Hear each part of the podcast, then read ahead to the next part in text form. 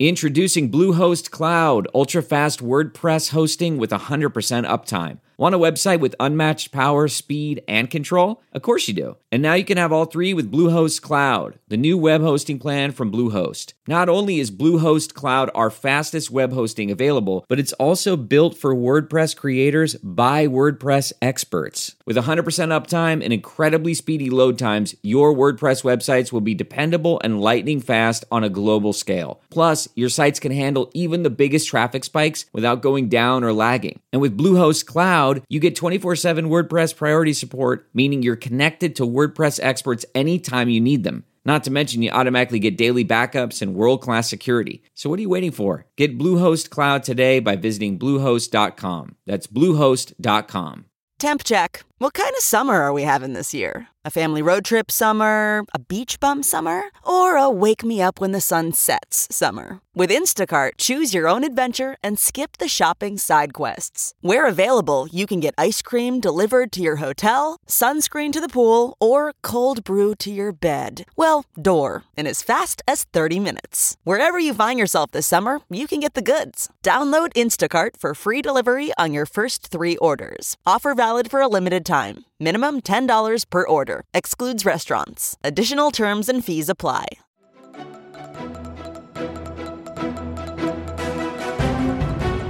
You're listening to Coindesk's Money Reimagined with Michael Casey and Sheila Warren.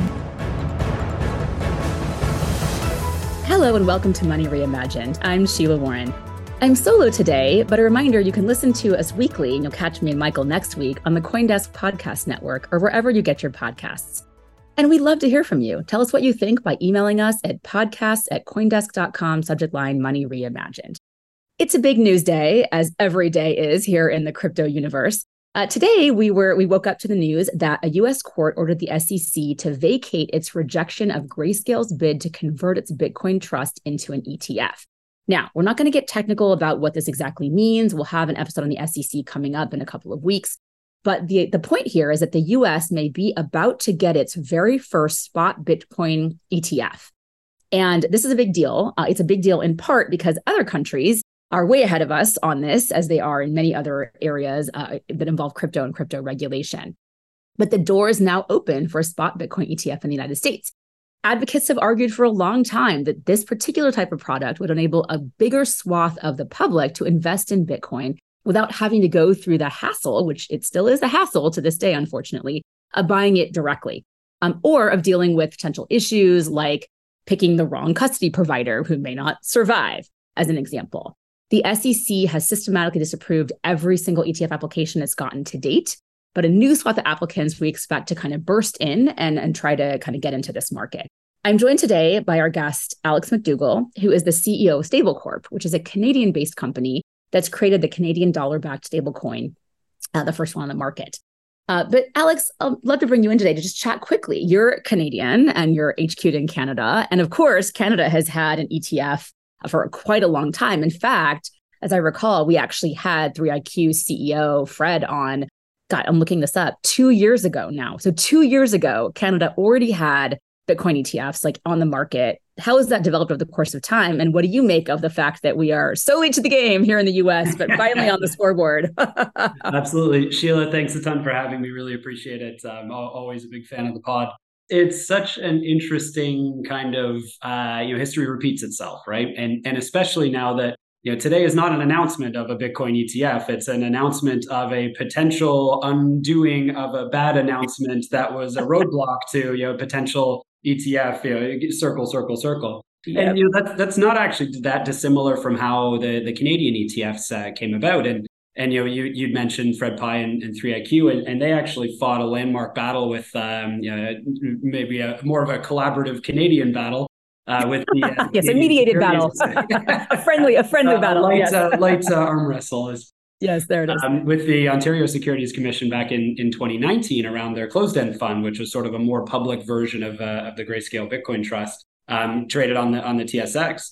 Uh, but they they ended up having to go to court and effectively you know, challenge the ruling and, and have their day in court and it forced the discussion of why this was or was not in the best public interest. And ultimately, you know, 3IQ won. The, the arguments that the regulator put forth weren't necessarily accepted, and 3IQ got to launch their product.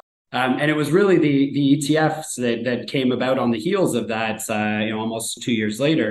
But that was actually one of the things that caused the grayscale uh, NAV discount in the first place, when there was a way to get out of these at at, uh, at yep. par. And so I, I, feel like that whole sort of launch of the publicly traded funds has been you know, lost to the sands of time a little bit in, in Canada. And we've been chugging along for years with our uh, spot ETFs. Um, and it's really interesting to see you know, the evolution of just how highly leveraged this type of news is. I mean, you saw all the reaction in the price, the reaction in the grayscale discount, you know, the reaction in Coinbase stock from just these tiny little bits of news that sort of drip out. And you can tell how important this is to the market. No, definitely. You know, I, I was joking with someone the other day that what if you were to make sports analogies and compare countries, you know, other countries, almost every other country, it's kind of like big point total because low point totals, but like big point moves, right? So it's more like American football. You get a touchdown, you get, you know, X number of points, right? Or you get, or you run across the line. Here in the US, it's like basketball. It's like just two points, two points, two points, two points, right? And it's just like a constant flood of news, all of which is like moving incrementally, incrementally, incrementally, you know, and it's Except it's you so cover exhausting. it like uh like soccer, where each two points is covered like the most defining thing. Yeah, there it is, right? Exactly. Those two points are not moving at that because there's so many of them. You know, it goes back and forth, and you don't really know who's gonna win until the very end, right? Whereas in other sports, it's kind of, you kind of have a sense around halftime of where it's going to go. So, look, the excitement never ends. Um, this is definitely a very positive move today on behalf of uh, Bitcoin, certainly. And again, to your point, you're seeing that in the market already, but also just in general, the idea of being able to offer products that are more geared towards consumers who don't have the ability or the desire or you know any any sort of um, whatever whatever it might be for whatever reason don't really want to engage directly with the asset but want to have access to it. And so that yeah. of course is what these markets are about. But yeah no over to you. And, and i think so much of it is just you know we, we as digital asset folks spend so much time 10 years down the line in this like cryptopia of you know everybody's going to be on the same standard and we're going to have all this completely free you know money movement around the world. And, yeah. and so little time necessarily on sort of building the bridges to get there. And um, you know, obviously the the ETF is sort of wrapping a brand new type of asset in an old type of asset. But I think more more so, and, and you see you, you hear critics say that sometimes, but more so it, it gives you sort of built-in access to traditional types of financial solutions, securities lending, collateralization, where you don't have to, you know, with existing custodians. It's all of those sort of bridge building techniques to where you know we can build out the user experience to where it's easy to hold you know native Bitcoin and we have all of that stuff that, that's built down the line, it really is sort of a bridge backwards to bring people along as much as it is like, oh, this is how Bitcoin's always going to be, is you know this, this, wrapped Bitcoin in, in ETF. Yeah. But yeah. it's, it's super important if the goal is adoption or engagement, I mean, this is one of the most dramatic moves that could be made forward here in the United States. And again, it's not as if we have to, we're not YOLOing it here. I mean, there are, you know, multiple years of not just in Canada, but certainly our neighbor to the north has been engaging in this product offering for, you know, some time, right? At a minimum two years now. So, uh, so we have a lot of kind of, uh, a trajectory of how this might play and how it might go. And to your point, it's now just kind of like ordinary, boring offering in Canada. It's not like this pure, sexy pure thing, ruin. right? It's uh, Armageddon up there. Nobody, no investor protection. right, right. So hopefully we will get to a place where this is also very normal and it's just another thing on the market and you can make your choices and you have a panoply of options, you know, as, would be the case. Okay. So thanks for spending some time with me on that today. As usual, we don't always predict when these things happen, but it's so helpful to have, have you on to chat about this and particularly the comparison with Canada. But let's shift gears into what we actually were intending to talk about today, uh, which is so you recently wrote uh, a post. Uh, it's called "The Seven Defining Opportunities in On-Chain FX," and Michael and I both found this actually very interesting. And maybe what I'll do is just have you. Well, first of all, what I would love to have you do is just explain to our listeners, many of whom are not necessarily sophisticated financial actors, you know, what an FX market is, why it matters, uh, and then your observation and maybe walk us through the the general thesis of your of this of this post which we'll link to in the show notes. Amazing. Yeah absolutely. And and this really came about uh, in in collaboration with you know our, partners at circle uh, with cumberland um, who's who's taken a very active position on on non-us dollar stable coins uh, and zodia markets uh, who's the exchange uh, that's that's run by standard chartered. We started to talk about this a little bit more and more as you know some of the deeper seated challenges with stablecoins and global flow of assets became more and more prevalent. I mean you know 60% of the global foreign reserves are in us dollars you know a number that's slowly uh, de- declining over time. Indeed but, um, you know 99.9% of the uh, the global stablecoin dollars are denominated in, in us dollars. There's this natural drift towards sort of a proliferation of currencies around, you know, even just the use cases of today within the digital asset land, let alone, you know, the use cases of the next billion users and a lot of this, you know, payments and international uh, money movements and, and things like that. But the FX market is fascinating. It's sort of like the tectonic plates of finance. Like almost every transaction that you do has an FX transaction baked somewhere into it. And whether it's you know a, a, derivative transaction, whether it's actually settled, whether it's through an intermediary like you know buying a daiquiri in, in Vegas as a, as a Canadian, or it's you know these these gigantic sort of OTC desks that are trading billions of dollars of Japanese yen for Canadian dollars or US dollars. You know, it trades seven and a half trillion dollars a day. It's one of the most liquid, efficient price markets. But there's no central body, there's no exchange, there's no NYSE for FX it's all these sort of mechanisms that have developed over hundreds and hundreds and hundreds of years um, that makes it this really fascinating decentralized market. But we've sort of run into some places where it can no longer evolve with the state of current tra- traditional finance infrastructure. And so a lot of the point of this paper is okay, where have we run into walls? What have we sort of fake evolved in TradFi? And then where are we really looking like what can we do with crypto? What can we do with instant settlement? how does sort of T plus zero or T plus instant really change the game? Um, and where doesn't it as well? So that's just as important. Like again, the Cryptopia side. Um, how do we build bridges from today to get there? And that's really sort of the point of the paper.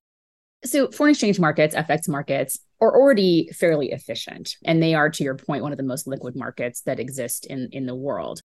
Um, but the premise of your paper really is that even in such a market, you can still there are still challenges that exist there are still challenges in that market and that blockchain technology and things like stable coins can actually really address some of those challenges and make this already well functioning market even more high functioning so a why is that desirable like why is this an important problem i guess we're just going to frame it out there and second what are those challenges and how specifically can digital assets and the kind of underlying technology that they're based upon help yeah, absolutely. FX is an extremely efficient market in terms of pricing. You know, people have been trying to arbitrage the FX market for years and years and years, and they're excellent at doing it on you know, fractions of bips. So setting aside the opportunity in arbitrage as you know FX moves on chain, which is going to be you know generational, it's really efficient if you're actually accessing the core FX market. You know, if you're one of the 70 international FX brokers who has access to the continuously linked settlement system, great. You know, you're you're settling in as close to real time as possible, which is another you know challenge. You're paying fractions of a bip. You know, you're you're doing great. If you know, back to my example of me as a Canadian, uh, you know, going down to Vegas, I'm not paying fractions of a bip when I tap my Mastercard. I'm paying you know four, five, six percent. And that's because it's so disintermediated and there's no connective fabric between that core underlying market and me as an actual consumer. You know, even when I'm paying cross-border payments to you know to settle bills uh, as a small business, I'm still paying three or four or five percent. And, and that gets even worse when you're looking at you know, students coming to, to Canada to, uh, to, to study abroad, um, trying to set up an international bank account, trying to um, you know fund fund tuition or, or things like that with wire payments. You know they're routinely looking in the six, seven, or eight percent uh, plus wire fees, plus time to set up, international KYC challenges it's a very efficient market, except for you know who it's not efficient for. And it's one of the most valuable markets in terms of fees in, in the entire world. And the second piece to that, even for those you know incredibly large, sophisticated global enterprises, they're still limited by the banking hours in each country. And so you know you have this this uh, there's a there's a chart in the uh, in the paper um, yeah that, that looks like the craziest Gantt chart you've ever seen, which is trying to map the overlaps of like the Japanese banking system and you know New York and China and all of these different places. And if you want to send any kind of real time payments, your window to trigger those is you know, it could be two in the morning. Like it, it really is challenging from that sort of perspective. And the G20, and the last piece I'll say on this, the G20 um, identified this as a big problem, you know, two or three years ago with extending those banking hours being sort of the number one thing they were focused on. Uh, and then they came out with a report a couple years later that like it would take extreme costs and permanently elevated cost bases and you know, a lot of infrastructure and and and and and and basically you know, they threw their hands up and said we, we it's really challenging to extend RTGS. And that's some of those walls that we run into today where it works. You know, we've solved settlement risk to a certain extent. Large organizations can get you know money around in two or three days potentially, but there's almost a blocker of further evolution And that's really where blockchain settlement comes in because it can be a rip and replace of all of this antiquated, you know, cross-border uh, correspondent banking system with, you know, a digital wallet that can hold all of these currencies, a public blockchain that can settle and manage the swaps, and then a whole infrastructure of liquidity providers, exchanges, decentralized exchanges that sort of already exists out of the box to manage and replicate a lot of that. So let's specifically talk about the role you see of stablecoin in FX markets in general, but also in real time settlement, like all, all these different places that you kind of either alluded to or talked about directly. So, I mean, I think stable coins or you know digital dollars or whatever sort of the, the next generation of vernacular that's where uh, we're we're moving uh, away from the the stable coin uh, piece to I mean, actually, is it stable? Is it a coin? You know, yeah, and that's maybe a good place to start, right? Because yeah. we we've sort of lumped you know stable coins all in together with the algorithmic ones, the crypto collateralized ones, the fiat backed ones, the gold backed ones.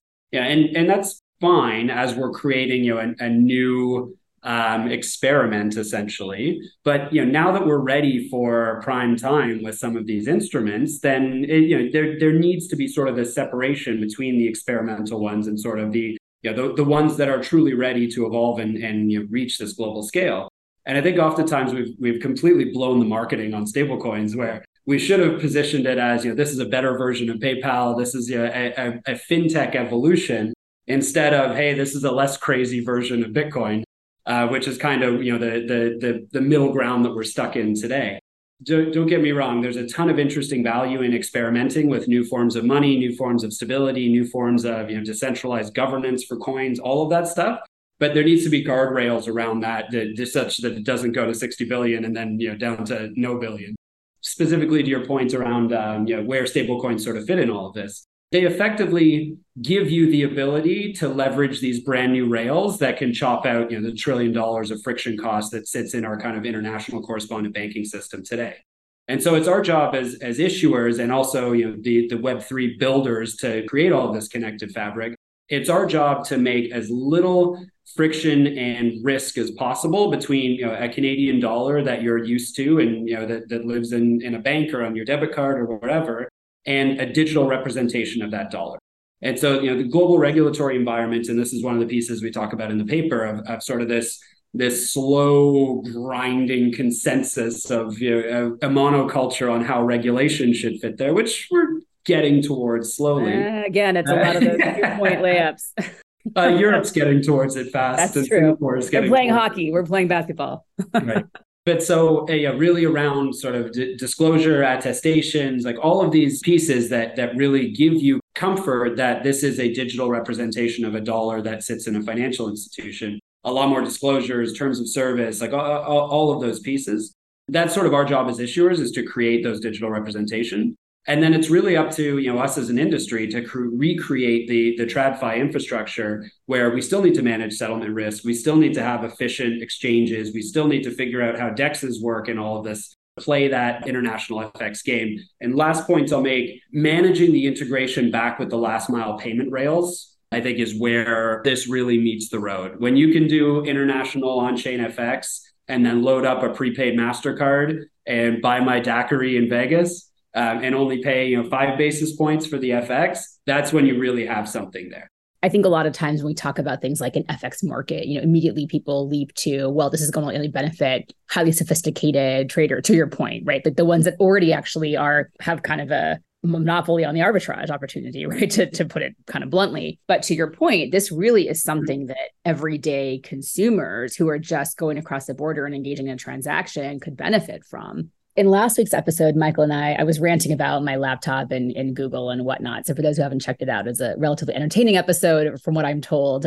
But I was saying that we have all of this this capture, and really what that's based around is this idea that tech is too complicated for lay people to understand, right? Similarly, in finance, we have this concept that certain kinds of actions or activities or transactions are just too sophisticated or too complicated for folks to understand. When the reality is it's just about how much money you have. And if you have enough money, it's actually quite easy to do a lot of these things because you have access to certain kinds of interfaces or certain kinds of opportunities that you just don't have if you're at a retail level, which strictly is defined by how much money you have and what architecture you find yourself in. And what I love about the example you just gave is that you're collapsing not just the complexity of it, you're collapsing kind of the delta of the opportunity interface, right? So you're saying an average person who's not engaging in a multiple, like really high value eh, transaction here can take advantage of the same kinds of opportunities that these multi-million billion dollar you know sophisticated kinds of actors can do. And so the sophistication myth is something I've always found very troubling about about finance. Love it. And I love the the capture idea as well of we are captured by you know what bracket we're in right now. And you know, you get less captured the more sizable you can go and sort of the lower end of the infrastructure that you go and pushes it all the way to the edge. Yes. And, but the challenge is building that UX infra because I do believe that you know people should need to know how to how Uniswap concentrated liquidity works in order to pay their tuition in Canada building that UX infra on top is really hard to do and has been you know, a challenge of the industry for quite a while. You said collapsing, and, and I think that's a, a very good way to, to think about it. Yeah, well, also, you shouldn't have to be a billionaire to make money.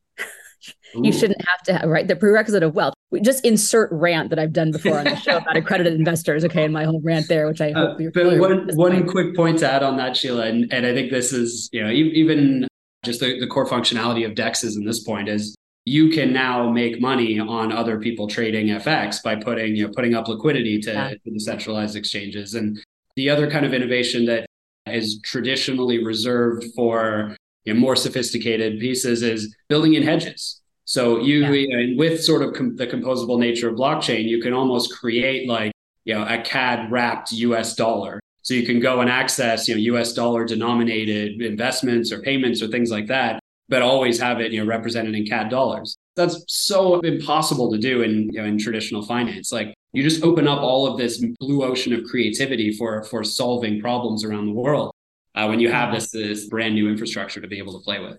Yeah. And we talk about democratizing finance as being one of the goals in crypto and digital assets. And here's a great example, right? Again, it's about it's about having people understand that sophistication is not so much about your mental or intellectual capacity it's about the financial architecture you are wealthy enough to opt into.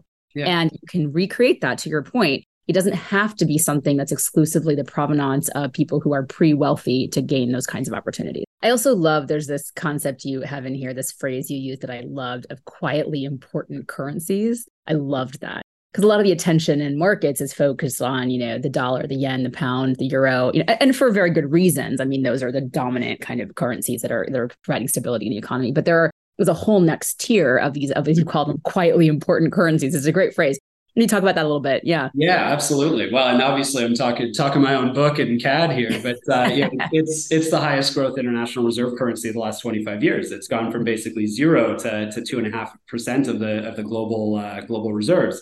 It is the second largest currency outside of the big four, when there was no currencies outside of the big four. It's only just behind uh, the Chinese yuan. You've seen that in one, obviously, Canada is a big a commodities player, and there is some value in direct transactions with Canadian currency. But you've also seen it in, in sort of a proliferation of alternate political views on sort of how the geopolitical situation works. Like Canada is a pretty soft power democracy. You know, for for better or for worse in certain times. we have a, a very stable banking system, like all, all of that stuff. And we've seen nation states be able to sort of vote with their dollars, you know, where they want to hold their reserves.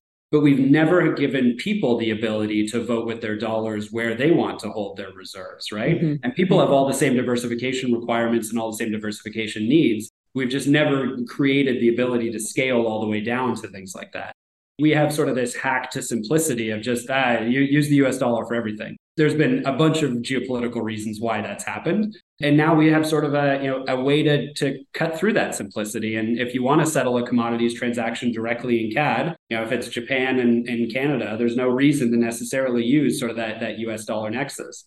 It basically takes off those artificial reasons why you need to use one of those larger global currencies and gives you the ability to transact and hold whatever you want. And certain currencies like CAD that have, despite those sort of restrictions, shown extreme growth globally over the last 25 years, you know, I think it's going to be a huge catalyst for use of, of that currency globally. Oh, interesting. You know, I think I would be remiss at wearing my now my my CCI hat if I didn't say that we are seeing regulators all around the world really get pretty concrete about stablecoins specifically, uh, in part because they're recognizing that maybe they are a quietly important currency, or in the case of the euro, they're a you know a loudly important. I don't know the opposite is like a loudly important currency, you know, or in the case of the US dollar, a very brash and jingoistic, you know, important currency. I mean, whatever it is. But we're seeing, you know, between MiCA, between what Singapore is doing with the MAS, uh, the JFSA, you know, even here in the US Congress, although we'll see how those efforts play out. I've said before that I actually think the single most important thing the US could do if, if the concern is really about US dollar dominance, the single most important thing I think the US could do is actually get concrete about stablecoin rules at a federal level, you know, sooner rather than later. But we'll see if that actually plays out. We'll see how other kinds of factors that in the US political environment affect that. I'm going to have to wrap us soon, Alex. But anything else that you wanted to kind of spotlight about about this? And thanks for your time today. Yeah, I mean, it's been sort of a no-brainer for a while that you know FX is the most liquid market in the world. Blockchains can settle instantly. Like, why do cross-border payments work on blockchain? Remittances are sort of like a joke word in the blockchain industry it's so cool to sort of see all of this fabric slowly coming together. And it really is just sort of that that last ux layer of just making it a complete no-brainer for somebody. Um, and we're yeah. so close to doing all of this stuff and really helping exactly what you said the democratization of finance and the democratization of payments taking back a bunch of control for the people who need and deserve it the most. Yeah, well, you got to build the foundation brick by brick before you can paint the wall, right? And and to me, painting the wall, offering those color choices, is some of what UX is about but we are getting those bricks. Those bricks are in place. They've been, in many cases, stress tested in other jurisdictions outside the United States simply because of the regulatory welcoming or familiarity that regulators have outside the United States. Nevertheless, the US is benefiting from all of those examples and learning a lot. But US builders are learning a lot also of how to bring things that have already successful in other places. Going back to the beginning of our chat today, you know, spot ETF, right? Like been in Canada for a while, kind of boring now a lot of lessons learned here in the United States about what that might look like and how to proceed with kind of getting those through the Securities Exchange uh, Commission here. So, yeah, lots more to come. I think every time we get we see these these bricks start to get more more concrete. You know, they're building together. They're really building. I think this bridge that's hopefully going to, to our points today, collapse some of those big that big divide that exists between the very very very wealthy who a can take on certain kinds of risks because they can hedge against that and they know what that means, but also have access to certain kinds of interfaces that make that easier. And regular people who are more than capable of understanding and comprehending what those risks are, uh, but have just been waiting for a form factor that actually works for them. And you've given so many examples today. So thank you, Alex McDougall, CEO of StableCorp, for joining us on Money Reimagined. And to all of you who are listening, please join us again next week for another episode. Thanks.